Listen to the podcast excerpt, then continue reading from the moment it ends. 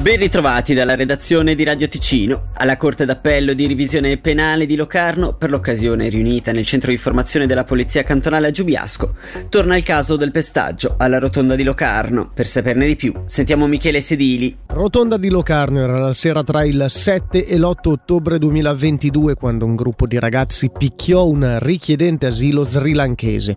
Quest'ultimo nel corso della serata aveva ripetutamente minacciato con un coltello il gruppo di giovani che lo avevano allontanato cinque volte prima della colluttazione nel quale il richiedente asilo, finito a terra, è stato colpito da pugni, calci, sassi e persino con uno skateboard.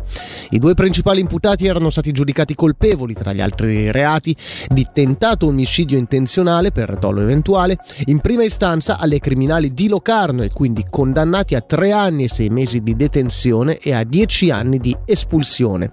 Sostanzialmente per la Corte i due non potevano non sapere di mettere in pericolo la vita dello sri lankese con i colpi assestati. Pene inferiori erano state commutate agli altri due imputati.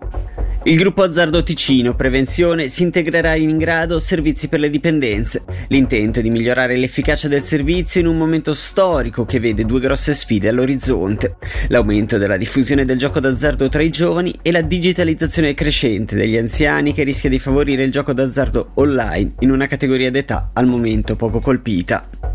Concludiamo parlando di hockey perché il Ginevra Servette si è laureato campione d'Europa. La squadra in cui milita il ticinese Alessio Bertaggia ha vinto per 3-2 contro gli svedesi dello Skellefteå, portando per la prima volta nella storia della Champions Hockey League il titolo in Svizzera. Finora ad aver ottenuto il massimo torneo continentale erano state solo squadre svedesi o finlandesi. Per quanto riguarda il campionato, invece, questa sera scenderà sul ghiaccio Lambri alla Gottardo Arena che contro la Joie cercherà i tre punti necessari per riacciuffare il decimo posto in campionato.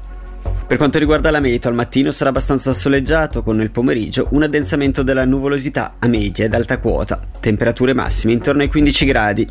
Dalla redazione per il momento è tutto, vediamo appuntamento alle 10.